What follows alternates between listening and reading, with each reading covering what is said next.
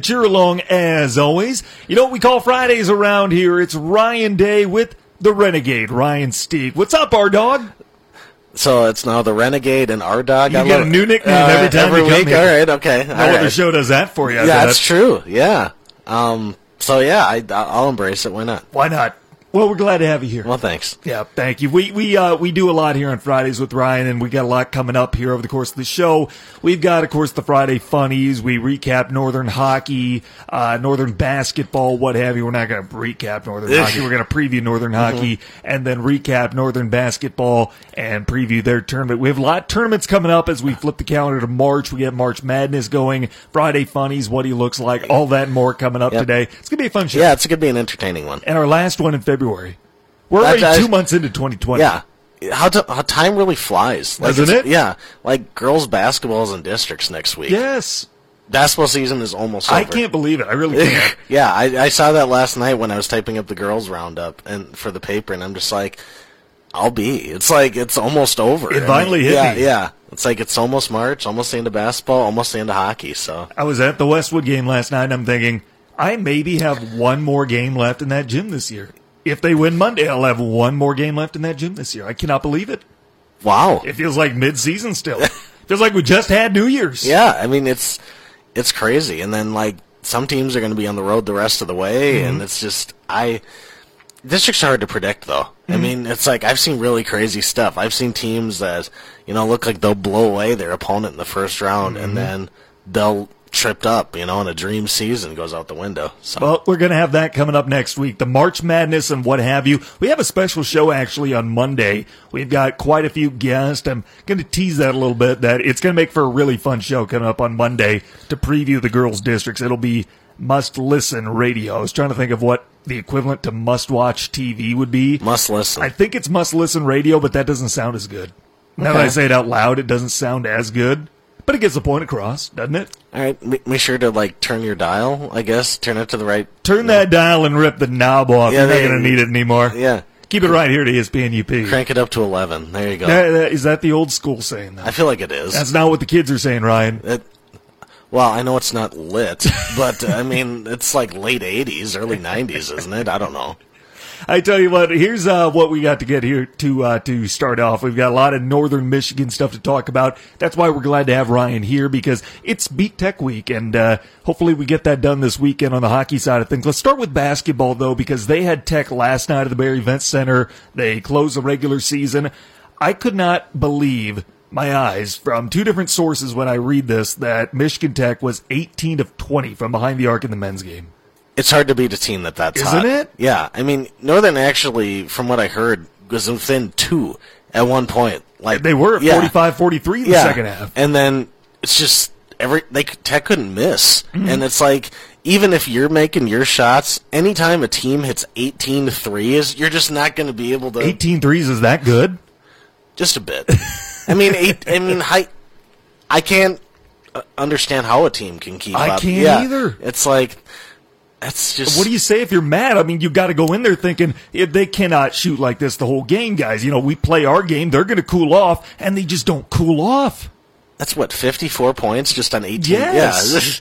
Yeah. I mean, in some cases, that's all you need to win a game. Yes. So it's like, that's just insane. And the guy, I mean, and it was, you know, the last home game, Northern was trying to get that last spot. Home court, it was gone, but trying to get that eighth spot. They got in there, luckily, because Lake State got tripped up by Ferris. So now they get Ferris in the first round.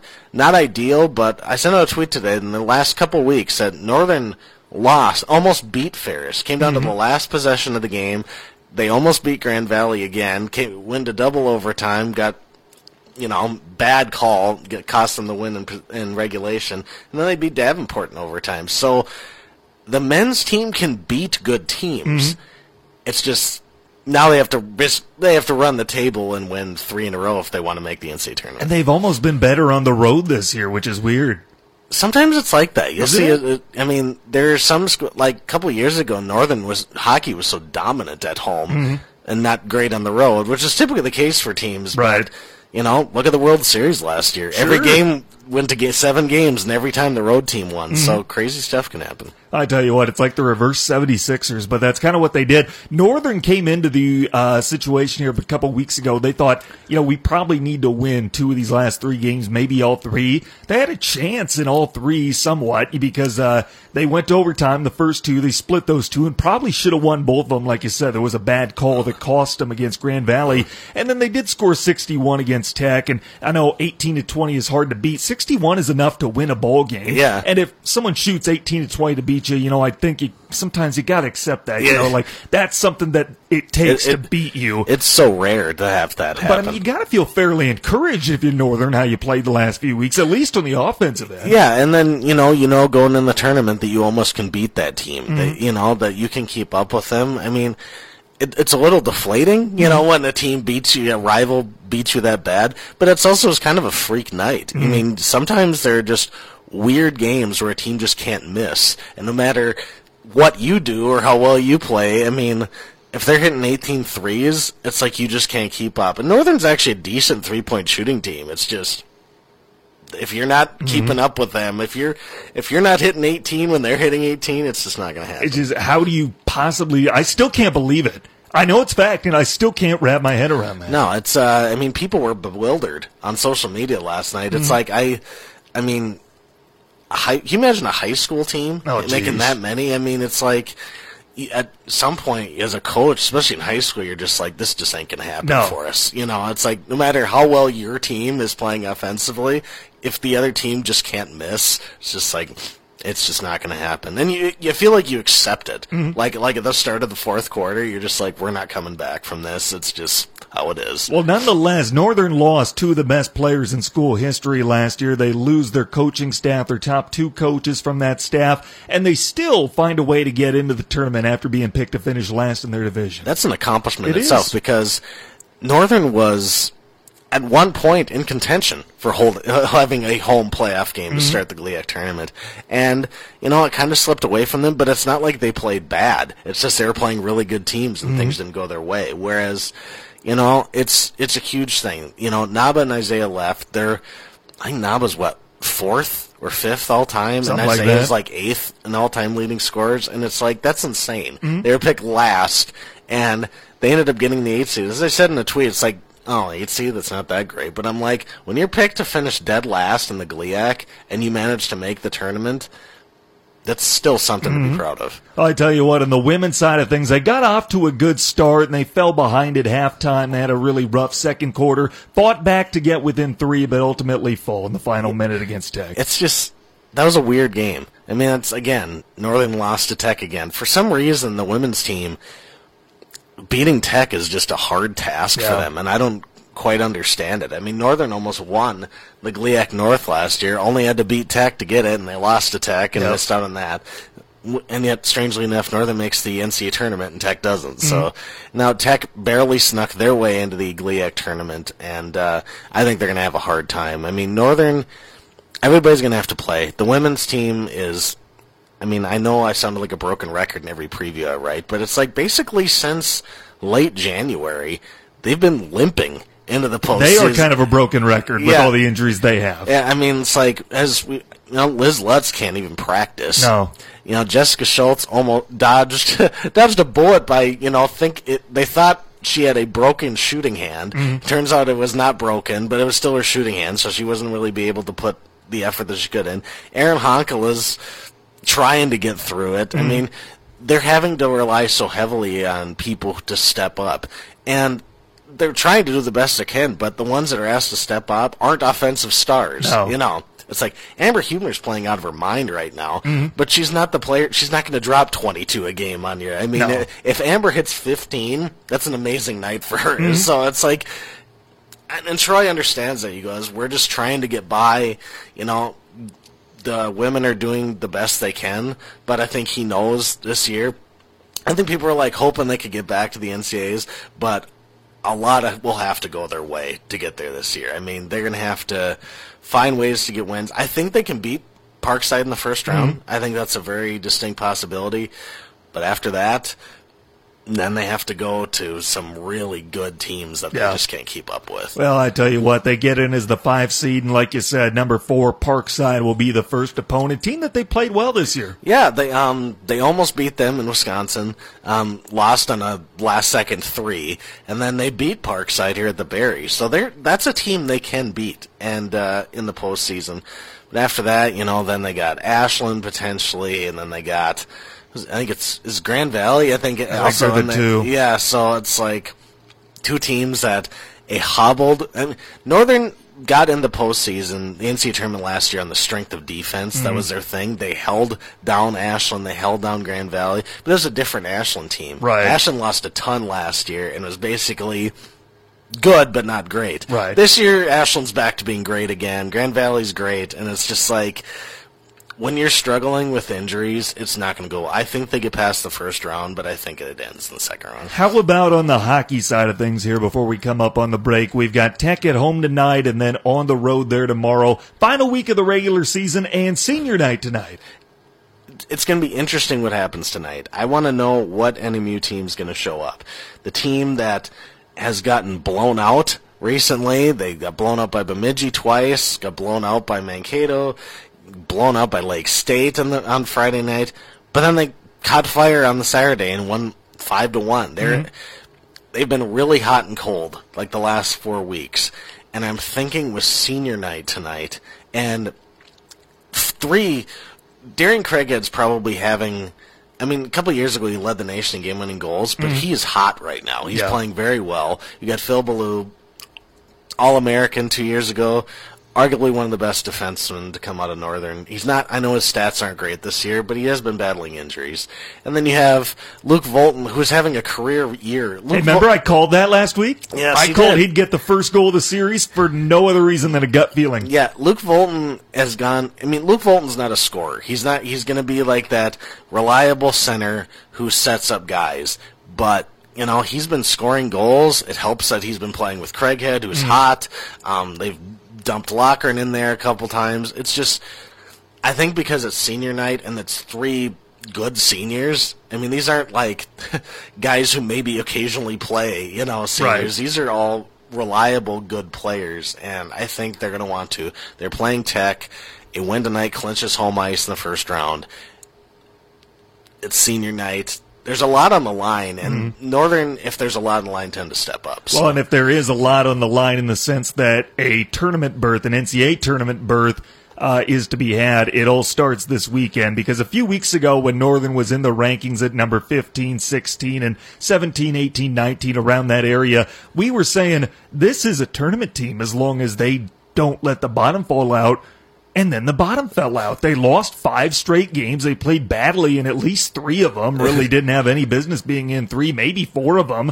And all of a sudden, they're a team that's not going to make it unless they win the tournament. Now they might not even get home ice. They can erase all that with a win tonight, and then they're back on a semi-level playing field, or about as good of an expectation as they could be. And really not a whole lot of damage standings-wise. And the tournament has been done since where they would have been a couple of weeks ago. Yeah, it's the good thing is, as Grant pointed out, he said, we may have not been playing well, but they didn't lose that positioning. They didn't fall out of third. They're up 6 on Michigan Tech. Michigan Tech's currently the 6th seed. Alaska Fairbanks and Bowling Green are tied for 4. So a lot's going to come. Like I said, if Northern wins tonight, they lock up 4 home ice, then it just comes down to seeding. Yeah. Then it's... The thing is that Northern's not getting any help this week. No. Bowling Green's going to Huntsville, which should be a dominant sweep. Do you see the Mankato scores? Oh, yeah. Wasn't it sad? Isn't it? I mean, wasn't it like 10-0 and like was the other one like 9-1 or something? You're just like, oof. I mean, I know Mankato's good, but... The season needs to end for Huntsville just so they can let's prepare for next season because this has just been brutal for them. It's been a tough year for them, to say the least. So Bowling Green's most likely to sweep. The question is more with Alaska Fairbanks because they're playing Anchorage. Anchorage right now could get into the WCHA tournament. Somehow. Yeah, and they're not very good. No. So, but it's still a rivalry game. Anchorage... play as bad as Anchorage is, they get up when they play Alaska Fairbanks. They do. So if Anchorage almost splits the weekend. That could be a huge benefit to Northern if they win tonight. Alaska falls back. Bowling Green will then move into the 4 seed for now. And then we'll see how it goes from there. And then, so Northern's either going to be playing Michigan Tech, Bowling Green, or Alaska Fairbanks in the first round. Weirdly enough, they could play host Michigan Tech after just playing Michigan Tech. They played Alaska Fairbanks and Bowling Green last season. So it's all teams that are very familiar to them. So it's interesting that there's so many question marks tonight and Saturday night. I tell you what are you watching for? What's the biggest key as far as Northern getting at least a win tonight and hopefully a sweep going into tomorrow? They really need to get their special teams going. They looked great Saturday against Lake State. But they got to get consistent. They scored 2 power play goals, looked great, but that's not going to cut it. You got to get something going against Michigan Tech at least tonight, just so you can lock it up. I mean, if you fall flat in Houghton, it's disappointing, but I mean, it's like you lock up home ice tonight. It's more like a pride thing at that point rather than, well, this sucks, kind of a thing. Well, we lost home ice now, that kind of a thing. No, it's like if they get your job done tonight, they're going to be fine. But I'm just excited for tonight because there's so much on the line, and it's going to be a fun night. 7 o'clock puck drop in the Barrie Event Center. Ryan and I will be there for Northern and Tech hockey. We'll take a timeout. When we come back, I want to continue a conversation that was being had on the Will Kane Show yesterday. Who is the best owner in the NFL? Next on ESPN UP. Check out the UP's local sports talk show, The Sports Pen, weekday afternoons at 4 on ESPN UP and on the ESPN UP app. Welcome back, Tanner Hoops, Ryan Stieg with you. Glad you're along in The Sports Pen this Friday afternoon. A conversation that was on the Will Kane Show yesterday, Ryan. I got out of the office here after doing the show. I'm on my way to Ishpeming doing Westwood basketball, and I'm listening to Will Kane. They're having a discussion about Jerry Jones because Will, as you know, is a Cowboys diehard, sometimes to a fault. But he was talking about what it takes to be a good owner, what makes a good owner. And there are 2 schools of thought that it comes down to, and I think it's something that's in the eyes of every beholder. It's something like what you value more. One school of thought is brand, relevancy, how relevant your franchise is, how consistently you stay in the limelight, how consistently you're a top brand, a hot commodity. Like the Cowboys, for example, they were in 3 of the 5 most-watched NFL games this season. Whether they're good or bad, they're always relevant. The Cowboys are always being talked about. They're getting all kinds of coverage, and people will watch them, whether they want to watch them because they love them or because they hate them. It's just a fact of life that the Cowboys are all going to be like that. That partly goes into what being an owner is, and I give Jerry Jones credit for that. The other school of thought is success and how many championships you get, and the reality in that sense is that Jerry Jones wouldn't score very well on that scale because in the last 2.5 decades, he has underperformed in that school of thought. So it comes down to which school of thought matters more to you. What about you, Ryan? Which one matters more to you, brand or success? I feel like success is more important, and I also think patience is a thing. Like if you realize that, okay, we're gonna have to rebuild, let's invest, let's put in 2, possibly 3 years and realize we can have a contender if we have enough common sense to stop now. Like, had the Red Wings figured it out and realized, maybe we should have rebuilt like 8 years ago rather than, last year. So I think I feel like common sense and success kind of flow together, because if you have a guy who just throws money just to throw money and doesn't do it, with any intelligence, then it's not going to work. For me, I think that success is certainly bigger for a lot of fans, because here's the thing. Jerry Jones, I don't know where to put him on the scale, what to give him a grade because in terms of relevancy and brand, he's certainly up there. He's getting, in the 90s, something like that. But in terms of success, the Cowboys have underachieved for about 25 years. That being said, I don't know where I would grade him, somewhere in the middle of that.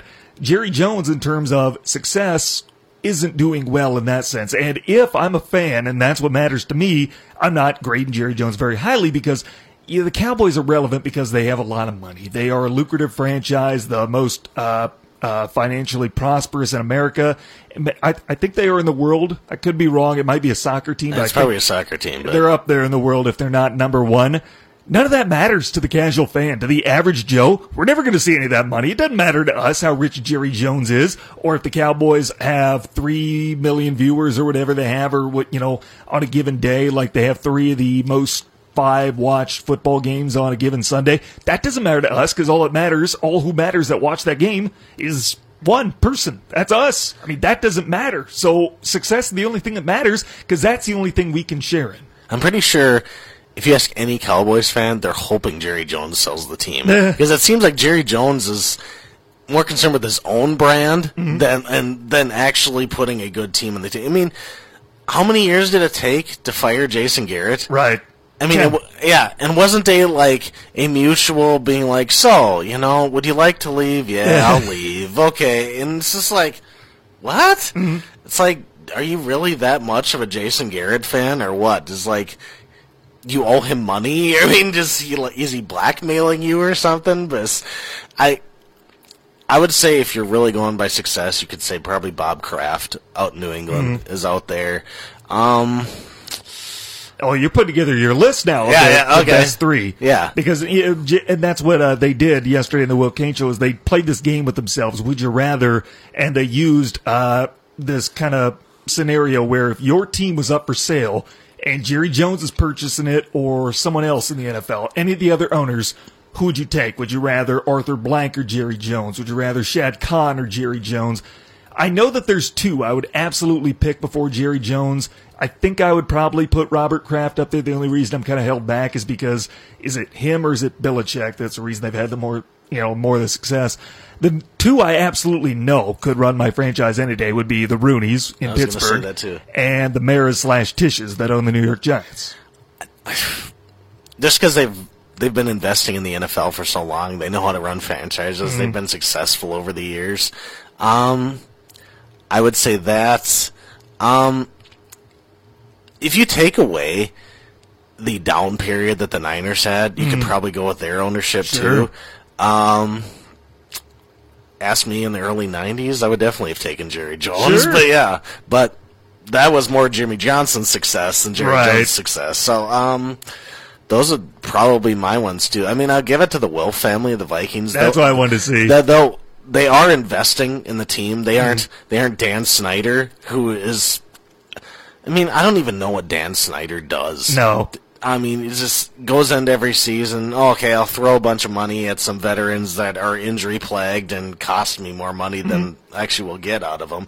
So, remember he went after Deion Sanders? Oh, geez. After the complete last leg of his career? And it's just, so I would say Dan Snyder's probably the worst. You could also throw in there... You could throw in Jerry in his last recent years. You think so? Yeah. I do have three in mind that I want to get to here in a moment, but I did want to ask you, Ziggy Wilf or Jerry Jones, which one would you take?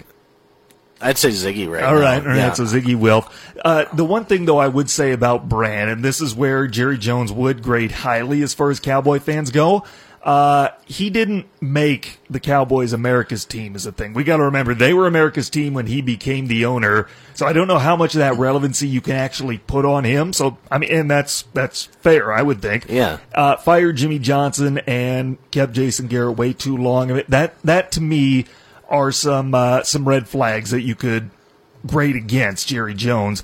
I don't know where I'd put him though, because I think he does do a lot of things right. I don't know where I wouldn't put him necessarily at the bottom. I really wouldn't, because I do think he's doing some things right from a business standpoint. The three that I absolutely would put at the bottom, like because somebody asked Will this yesterday and he didn't have enough time to get to it on his show. So I wanted to continue that conversation here, and it didn't take me long to come up with three names, and they were Dan Snyder, as you alluded to, Jimmy Haslam with the Cleveland Browns. I was going to say, like, whoever has the Cleveland Browns at this point. The guy who accidentally had that, whatever, social media team broadcast adult films for, like, 20 minutes or whatever. And was indicted by the federal government. Yep. What a classy guy. His brother, the former governor of Tennessee. So, yeah, they've got connections to do whatever they want. And then third one I'd add to that list, Martha Firestone Ford. You could throw her in there. She comes to mind as one of the worst owners in football. Dean Spanos. Oh, Chargers. There you go. I think he's forgotten because they're so second citizens in L.A. But this guy left thinking LA is going to give me a stadium, we're going to be popular there. No, you're playing in a soccer stadium that you can't sell out, that is mostly the other team's fans, and you're going to have to share the Rams stadium and pay the Rams to be in that stadium. And it's like, that's what ranks Dean Spanos in the top three. Mm-hmm. I would say, you know, you could definitely make the case for Martha Ford, or the William Clay Ford family, basically. I guess... Dean Spanos stands out to me just because he bet on everything. That his team was so prestigious that the city of San Diego is just going to throw a bunch of money to keep him there. And San Diego said, okay, leave. And it's like, okay. Now I'm going to go play in Carson, California for a couple of years. It was... So I would throw him in there. I don't know if he's technically in my top three, but you could definitely make it in there. That's a good one. No, I absolutely think that he's up there along with the Haslams and the, I would say Martha Ford is up there right now, and Dan Snyder and what have you. Those ones are all kind of floating around the bottom, what have you. Up there, though, I still think it's the Rooneys, the Mayer/Tishes, the Crafts. I think you could put the Hunt family up there from Kansas City. Yeah, for Kansas City. They've had a lot of sustained success, and they've been in the league forever. Mm-hmm. And Mark Davis. There you go. Mark Davis is another good one. Al Davis lost his mind in the last 3 years and his existence as his owner, and then Mark has been like, I'm going to be slightly more intelligent, but not that great.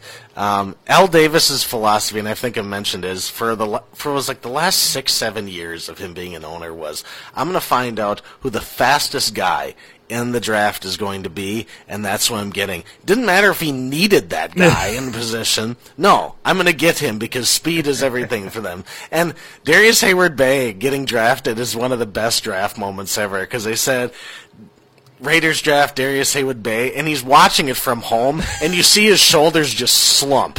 While everybody else is celebrating, he's just like, well, this sucks. It's like that guy who got drafted by the Timberwolves like 3 years ago. Yeah, who was that? I don't remember his name. I can't remember, but it was just like, I'm going to a mess of a franchise. He was so unhappy to be drafted by the Timberwolves, and I can't think of that guy's name.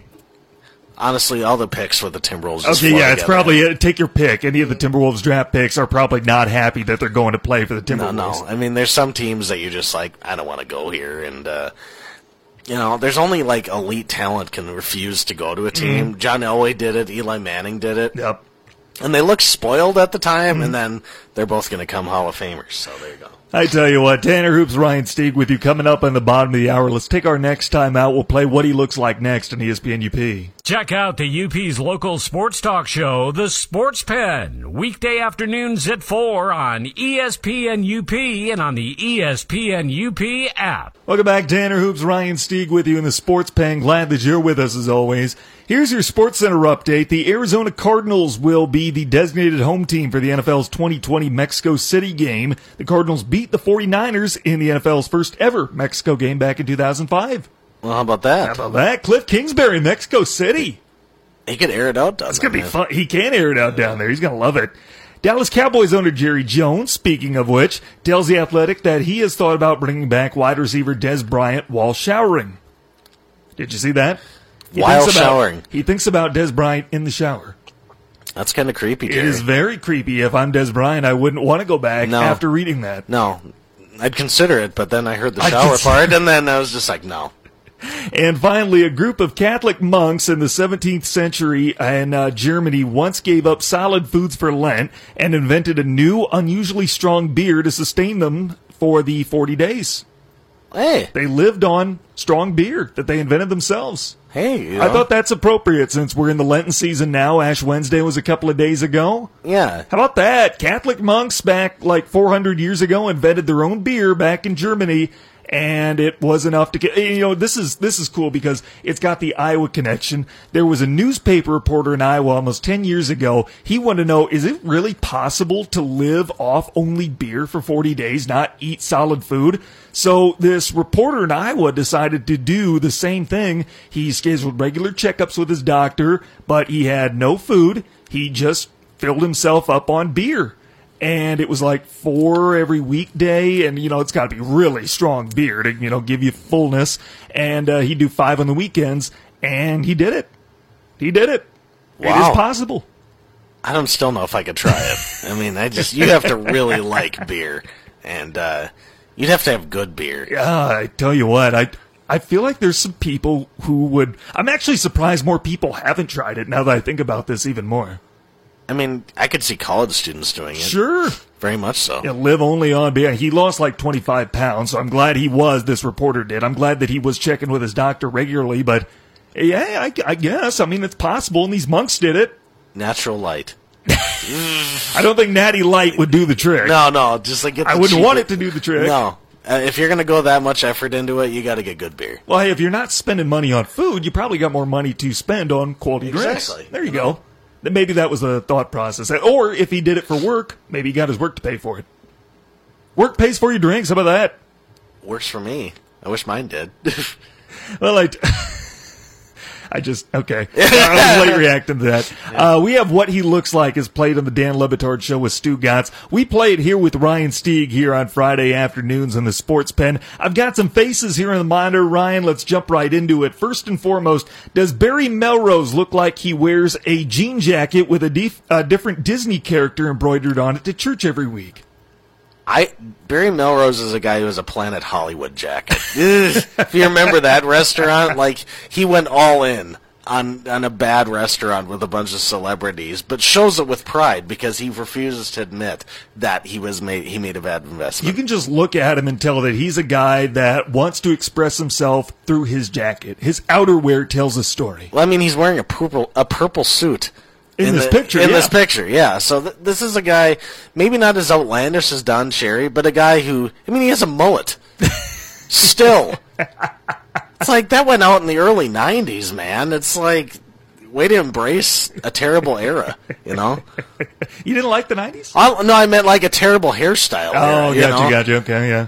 I tell you what, Barry Melrose to kick things off. Does Mark Trestman look like your new life coach who disappears after receiving your 6-month down payment? Then a few weeks later, you find out he's been arrested 2 towns over. He's the kind of guy who, if you like, would try to recruit you to invest in a pyramid scheme and then takes your money. Like, hey, sell, Nutri-Life or whatever like that, invest in here and you can reach the top of the pyramid, and you put in like your original $1,000 investment fee and you never see it again. So we agree that Mark Trestman looks like white-collar crime. Very much so. Yeah, absolutely. The new coach of the Tampa Bay Vipers. Maybe he needs to start doing that because coaching in the XFL hasn't been working out for him here. Or the NFL. Remember he coached the NFL. That's right.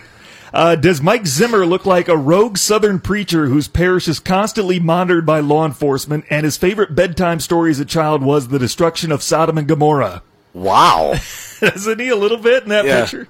He looks like the guy who will try to recruit youth to go to his troop. God, I'm struggling today. I'm tired, but he looks like the guy who will try to recruit youth in his area to come to his church and go all out with it. Like, throw, like, everything at them. Like, go,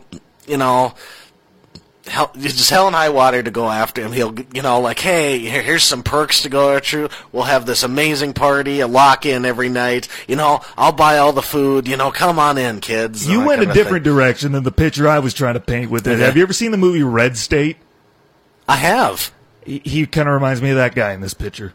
Ooh. In this picture, and I don't want to go too far into detail about that guy, but kind of the sinister minister type of guy. The sinister minister. In a way, that's kind of what Mike Zimmer reminds me of. Here's a fun one. I love that photo. Does new Michigan State defensive coordinator Scotty Hazelton look like he eats nothing he can't catch and wears nothing he can't skin himself?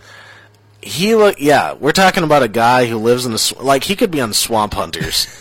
That History Channel show, lives in the Everglades, kills gators for a living. Oh, he doesn't look like he lives that far south. No. Well, I mean, anyway, like, he lives out in the woods, lives out in the swamp, kills his own food. Mountain man. Yeah, very much so. And that beard is just magnificent. I love that guy. He looks like an old coworker I had in Illinois. I'm going to be so happy that he is going to be the Spartans defensive coordinator, and we get to talk about him as local news as long as he's there. I hope they never fire him. In fact, I hope they promote him.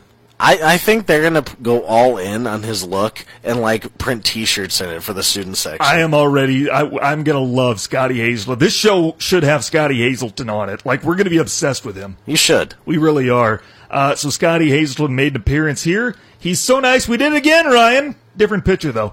Does new Michigan State defensive coordinator Scotty Hazelton look like he knew how to start a fire with a rock and two sticks before he learned how to walk? Very much. He looks like a... That time he's wearing a bucket hat. Yeah, he looks like, you know, like the scoutmaster at the National Jamboree and is there to give you tips on how to survive in the wilderness. Like, it looks like he's... Remember Saban's awful hat? Oh, yeah. It looks like he, like, attempted to imitate Nick Saban and decided to go all out with it, basically. Kind of like a bucket hat. It's like it's a really mossy bucket hat. Do you think we can go we can go for three with him? Oh, you're doing it again? We have him again, a different picture of him this time because he's so malleable with this. Does new defensive coordinator for Michigan State, Scotty Hazelton, look like when he hears someone talk about the South, he thinks that means Toronto? Well, he's in this picture. He's wearing Wyoming gear. Yeah, so ignore that. Yeah, but with the Wyoming gear, I think he looks like the guy who has a shack in the mountains, kind of blames the government, you know, that kind of a thing, you know, just go on his property. I mean, he's either going to, you know, greet you with a shotgun or he's going to, you know, offer them, you know, the rabbit he just killed, you know. That's what he looks like right in this One photo. Of those hermits that lives out there in, like, the Idaho wilderness. Yeah. Does Garner Minshew look like he teaches discount karate out of a storage unit, which he calls his dojo? Cobra Kai. He looks like one of the guys from the Cobra Kai that wasn't Johnny Lawrence. No. Like one of like the sidekicks to Johnny Lawrence, and he's the guy who would yell out, "Put him in a body bag." That would be that guy. That's Gardner Minshew. Gardner Minshew we should have on this show as well. I would love it. Does Brad Stevens look like he thinks mayonnaise is spicy? Oof. Probably thinks Worcestershire sauce gives him that zing that he needs when eating his roast beef from Arby's. Arby's is a risk for him. That's him living on the wild side. That's way too much of a sensitive stomach. Yeah. He's like just the most vanilla guy. And he's good at his job, but he really is. He looks like just a very like boring guy, you know, like the guy who sits next to you at work, but you don't really want to talk to because you have nothing in common. But he's very efficient at his job. Goes home after coaching the Celtics, turns on C-SPAN, has a cup of milk, goes to bed. A cup of milk, you know. How about that? Watching C-SPAN, just be like, you know, I really don't like this procedure. You know, this they need to invest more money with the Appropriations Committee on this. Oh, this is never going through the Joint Chief of Staff. No, very much so. It might get through committee, but it's not going to pass the House. Couple more on here. Let's see. Bruce Boudreau. I'm missing one on here, though, so let's go right to Boudreau. Does Bruce Boudreau look like he teaches a spoken word class at the local community center and encourages his students not to use rhymes because rhymes are shackles to creativity? Ooh. He looks like a guy who would teach a class that you would not expect. No. You know? It's like when The Simpsons, when Mo Sizlak, you know, taught funk dancing for self-defense. Like, he looks like he's that kind of guy. Just, the class he teaches is going to be just way off the wall that you wouldn't expect. You like funk dancing for self-defense. Isn't it great? I couldn't imagine Bruce Boudreau doing funk dancing for self-defense. Wow. Last one here. I don't have a picture of Freddie Kitchens up here, but you know what he looks like. Does Freddie Kitchens look like the farmer in a low-budget horror movie called Farmageddon Vengeance of the Herd? Ooh. It's like a cheap sci-fi movie. I'm thinking about making it. Yeah. To my knowledge, that movie does not exist, and if anyone's out there, please don't take it. Yeah. It's going to be my ticket. It's going to be my ticket to the big time. Farmageddon Vengeance of the Herd. Animal Farm without the politics in it. just everybody just going insane and going after the men. Starring Freddie Kitchens. He'll be the farmer in that movie. Very much so. And Kitchens, that last name, it's perfect. It is Farmer Kitchens. Yeah. Farmer Kitchens and his Farmageddon and the Vengeance of the Herd. Who would lead the Armageddon against him? That's the thing. Oh, it'd be the animals. Oh, no, but which animal? Whatever one's herd. Ooh. I don't know. Cattle? Do cattle's herd? A herd of cattle, that's a thing, right? So like a bull would lead it? Probably. Okay. I think the bull would, and bulls can do that. Bulls are intimidating. Well, there's so many spins on Animal Farm, like who leads the revolt in the end. I mean, there was a cartoon version where the donkey led the charge, and then there was the pigs who took over the farm. It was crazy. It's a great book if you ever read it, But I read it. I don't remember if I liked it or not. Read it my freshman year of high school. I don't know. Didn't leave that big of an impression on me. You read it, but you don't remember if you liked it. I fell asleep twice reading it. I do remember that. I remember that, falling asleep while reading it, more than actually what happened in it. If my experience, the books that you read in high school, you either really, really love them, like you understand why they're classics, and then there's ones that you're like, how is this a classic book? I can't think of one book in high school I genuinely liked. I liked Of Mice and Men. That was a good one. And I liked All Quiet on the Western Front. That was fun. Okay, yeah. We read the same books in high school, didn't we? I feel like a lot of schools have the same books in high school. That's probably true. I don't know. I can't think of anyone that I was really that enamored with. Okay. But we got on the subject of Animal Farm. Yeah. So. There you go. All Farmageddon, right. Man. How about that? Farmageddon is going to be like a low-budget remake of Animal Farm.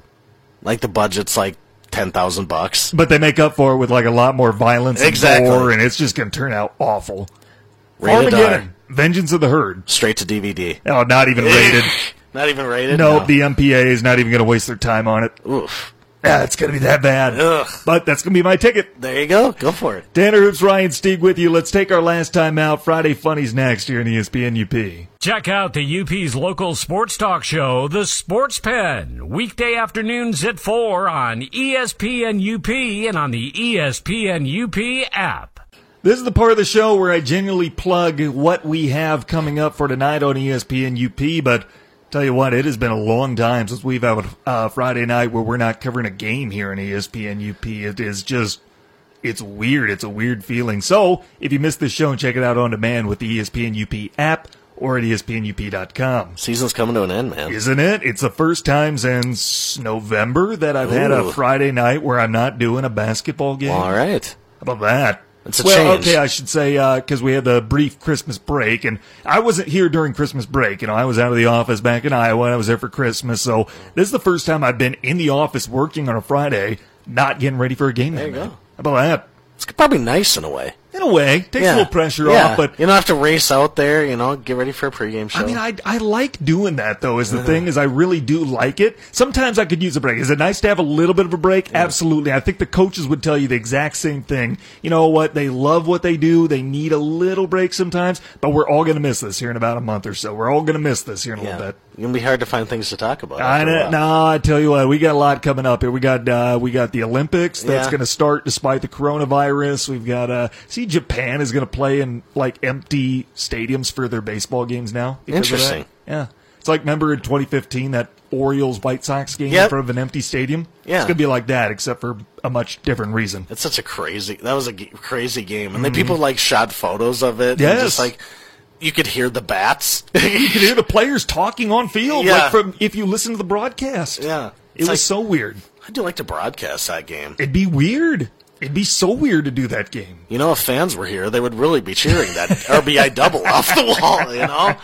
But they're not, so there. I'll try to make it sound exciting. I tell you what. Like in Major League, Harry Doyle, you know, leads the clap. Yeah, had to go, Rack. How about that, you know? Ah, crazy. Great contribution there, Marty. Monty. I think Monty. Was it Monty or Marty? Yeah. Dynamite contribution there, Marty. There you go. That broadcasting school really paying off. I love that goal. Tanner Hoops, Ryan Steig with you. We end the show every Friday with the Friday Funnies. What do you have this week, Ryan? I told you about this one between the breaks. So Southern Miss went all out in their recruiting process. They sent out 587 recruiting offers. They got 23 commits. For one sport? For football. Wow. That is an FBS internet record by far. Just imagine if, by some miracle, it would never happen. If everybody said yes, what would they do? Yeah. I mean, if you're that good of a program that so many people would want to be part of that, then you're getting into NCAA violations and stuff like that. But why would you put that much into it? And then only get 23 of them. Well, we put all this effort in and got the bare minimum is what we got. The Fighting Farves. Fighting Farves. Straight out of Hattiesburg. Would you ever compete in a food competition? Sure. Would you ever compete in this one where Ravens left guard Brad Bozeman ate a 72-ounce steak, a shrimp cocktail, a baked potato, a salad, and a butter roll in 50 minutes to complete a challenge? Could you do all that? Say it one more time. 72-ounce steak, a shrimp cocktail, a baked potato, salad, and a butter roll in 50 minutes. No, I don't like salad. Yeah, because you got to eat it all. I mean, they're really, some people are really strict restaurants. Like, even if you're like, well, I'm not a fan of onions, well, you got to eat it anyway. Mm-hmm. So, yeah, so it's too much of a steak for me. You know how people can be vegetarians and won't eat any kind of meat? I'm the opposite. I choose not to eat vegetables. I'm like, well, I'll eat some vegetables like corn, you know, because obviously I'm from Iowa. I'll eat mashed potatoes. Some stuff I'm just going to be opposed to. Can you like imagine salad. Being from Iowa and not eating corn? Oh, no, we wouldn't allow it. You wouldn't allow you in the state anymore. You got to leave. Got to leave. Go to Wisconsin or something. What do I got here? You know the Browns held an open casket for their funeral for their live mascot? I did. I did not bring that up, though, because we're talking about a dead dog, man. That's not funny. That's not in the Friday Funnies. It's funny that they live-streamed it. What? That's the funny part. Only the Browns would think, you know what people would really like to watch? A funeral for a dead dog. They live-streamed that? They live-streamed it. Now, the funeral for the dead dog is sad, but the fact that they live-streamed it is what makes it funny. I don't honestly know which is worse. I honestly don't know which is worse. Them live-streaming a dead dog's funeral or them live-streaming an adult film last fall. Doesn't that just sum up Cleveland? It does. That sums up one franchise. They're so inept. They are so inept, and I don't know which one is worse that they live streamed. Did you see? Well, you know that Madison Bumgarner, of course. Oh yeah. You know, competes in rodeos under the name Mason Saunders, and apparently recently won $26,000 in the roping competition. Well, now. I love this. The San Jose Giants are adding Mason Saunders night. I hope you would compete in this. Fans are supposed to dress up like their alias or alter ego. Oh yes, yeah. That's the question though. What would your alter ego be? What's mine? Yeah. I have a multitude of aliases whenever I need them. Call upon them. I can share a couple if you do. Yeah. Okay. Yeah. You have your aliases too on hand. I'd have to, not offhand, but I'm going out in the town. I'm having myself a night. I am Gorgeous Johnny Flamethrower. Okay. Yep. You ever hear that?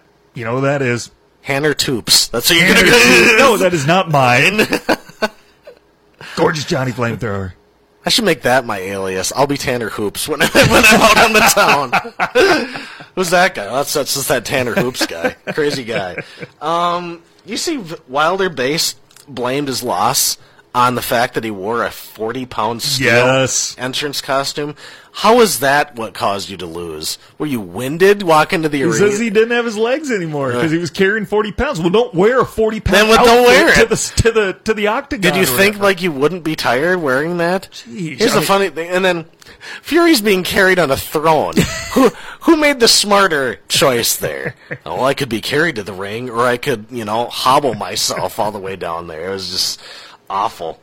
Okay, so Texas woman is charged with fraud after using the Rockets owner's info. Bad move. Attempted to use his social security number to open a new line of credit, and apparently had a dozen other potential victims, including the heirs of the Walmart fortune. How'd she get these? That's a good question. And what made you choose these specific people? You know, why the Rockets owner? Why don't you go after Jerry Jones or Bob McNair or something like that? I mean, you wouldn't think Rockets. You would think they'd go after football first. I mean, if I'm going after any Texas basketball team's owner, I'm picking Cuban. Oh, very much so. I want Mark Cuban's owner. He has very much more money. Yeah. And the problem is he'd probably notice it a lot faster. Probably.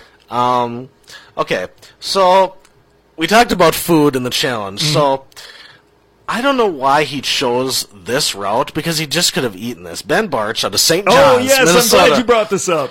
Decided he needed to increase his caloric intake to be bigger, to be in draft. He actually has now become a top draft prospect because he's gotten bigger. A Division III lineman is going to get taken in the NFL draft this year. Because of how big he is. He would take 7 scrambled eggs, a big tub of cottage cheese, quick grits, peanut butter, banana, and Gatorade. Now, you could just eat that yourself, but he threw it all in a blender and drank it in a smoothie. That's got to be one of the most disgusting smoothies ever. And he said, I just choked it down. I don't how you could choke that down. It just, there's so much nasty stuff. Can you imagine also if you got a bright color? Like, if you got red Gatorade, it would be even worse. To give background on this story, he's a Division III tight end from Collegeville, Minnesota, playing at St. John's University. He got invited to the NFL Combine. He is projected to be drafted into the NFL this year, but as an offensive lineman, so he needed to gain 70 pounds. He did so by putting together a shake he made at home from Gatorade, cottage cheese, peanut butter, instant grits, microwavable grits, bananas, and what's the other thing I'm missing? 7 scrambled eggs. That's it. And he would drink that as a smoothie. It's too gross. Hey, I mean, he's dedicated. I got to give him that, but it's just like there's too much gross stuff to combine together in there. Okay, 2 of them to end with. Okay, so people are...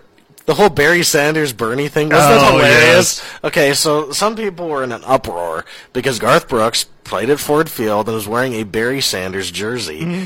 People thought he was endorsing Bernie Sanders by doing so. Because his number is 20, like the year 2020, and it said Sanders on the back. Do these people never follow football? It's in your home city. Barry Sanders is maybe the greatest lion of all time. We're talking sports icon in Michigan, and you guys think, oh, that's it? He's endorsing a political candidate? Mm-hmm. No. He's wearing a shirt. Singers do that all the time in every town they go to. Mm-hmm. I mean, people go to Lambeau and they wear Packers jerseys. Sure. Are they actual Packers fans? No, it's to, connect with the crowd a little bit. But people see Garth Brooks wearing a blue jersey that says number 20 and Sanders, and they think, oh, Sanders for the Democratic primary presidential nominee 2020, that he must be a Bernie Sanders fan. They don't realize he's wearing a jersey of the hometown hero, the football player, Barry Sanders. The funny thing is that people were actually trying to point out to some of these people, it's actually Barry Sanders. No, can't be Barry Sanders. Okay. How do you argue that? It's like you're arguing with Lions fans. That's not Barry Sanders. You're arguing with logic. Yeah, that's a huge... I love that story so much because how could you read that and think the wrong thing? Unless you just don't follow football. Garth Brooks does, though, thankfully. Yeah. They got friends in low places. I love that song. Isn't that great? I'm not a country fan, but I love that song. Everyone does.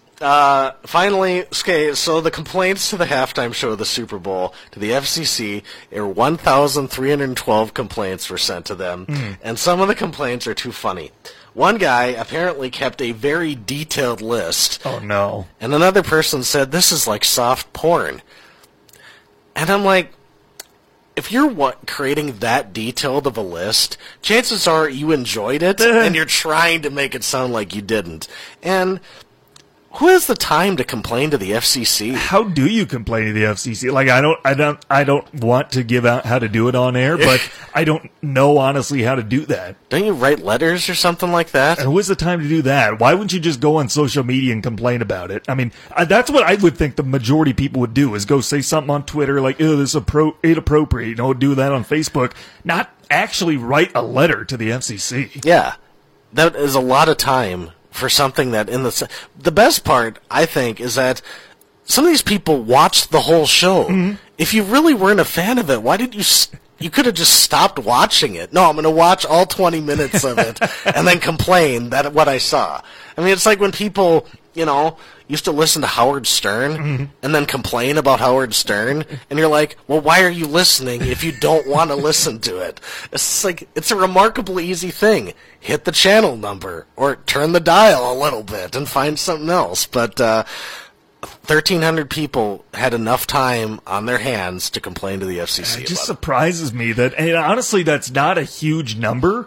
But it still surprises me that this day and age when we have social media available, that's the route people choose to express their feelings about something, is not just go directly to Facebook or Twitter. Yeah. Can you imagine if the FCC was on Twitter? Oh, boy. It'd be relentless. Yeah. Like day after day, the tiniest of things, Watched a crazy commercial. Got to be better than that. FCC. And it's just... I just can't believe there's that many people who found the time to write letters to the FCC. I mean, I can't bring myself to write a letter at times. No. And it's like a nostalgic thing. Writing letters is fun, but it's just like, it's a lot of your time. I don't even write letters to people I like. Yeah. I mean, filling out a greeting card's kind of a pain, and sometimes, because it's like, I mean, a lot of times you'll write a greeting card, especially if it's a group one. You're, like, trying to think of something unique to say, but there really isn't a whole lot of unique to say. Like, if I know someone who's, like, where I have a lot of inside jokes with them, where I know really well, but if it's just, like, a common acquaintance, I mean, okay, I guess I'll try to sound interesting, so... But. I tell you what, Tanner Hoops, Ryan Stieg with you as we hit the 5 o'clock hour on ESPN UP. Always good to have you here, our dog. What do you have coming up you want to plug at the mining job? Well, there's going to be, of course, there's the game recap from the hockey game is going to be in the paper. It's going to be the big story. And then I'm writing a column. I'm writing about the goaltender in the Hurricanes, you know, who, David Ayers. Yeah, you know, talking about how, you know, he kind of put hockey in the spotlight, and how it was a fun little story, and it's a fun kind of a column. So his stick is going to the Hockey Hall of Fame. Isn't that perfect? Yeah, I love it. Yeah, so happy for that guy. So happy it happened. Yeah, it's a great story, and if you don't know the background, you know, read my column and you'll get everything. So. Hey, let Grant know when you see him tonight. I'll be there if he needs an emergency goal at night. Okay, I can be called upon. No experience but, whatsoever. I haven't skated since I was maybe 8, but you know what? That's why they call me an emergency goalie. Just sprawl out on the ice. That's what I'm going to do. Yeah, just flop all over the place. I'm 6'3". I can take up a bunch of the net. I got long arms, long wingspan. You were like the walrus in that commercial. That Geico commercial. If that's a compliment, thank you. Duncan the Walrus. There Duncan you go. Thank you, Ryan. On that note, let's call it a weekend. Thanks for tuning in to the Sports Pen with Ryan Stieg and Tanner Hoops on ESPN UP WZAM Ishpeming Marquette.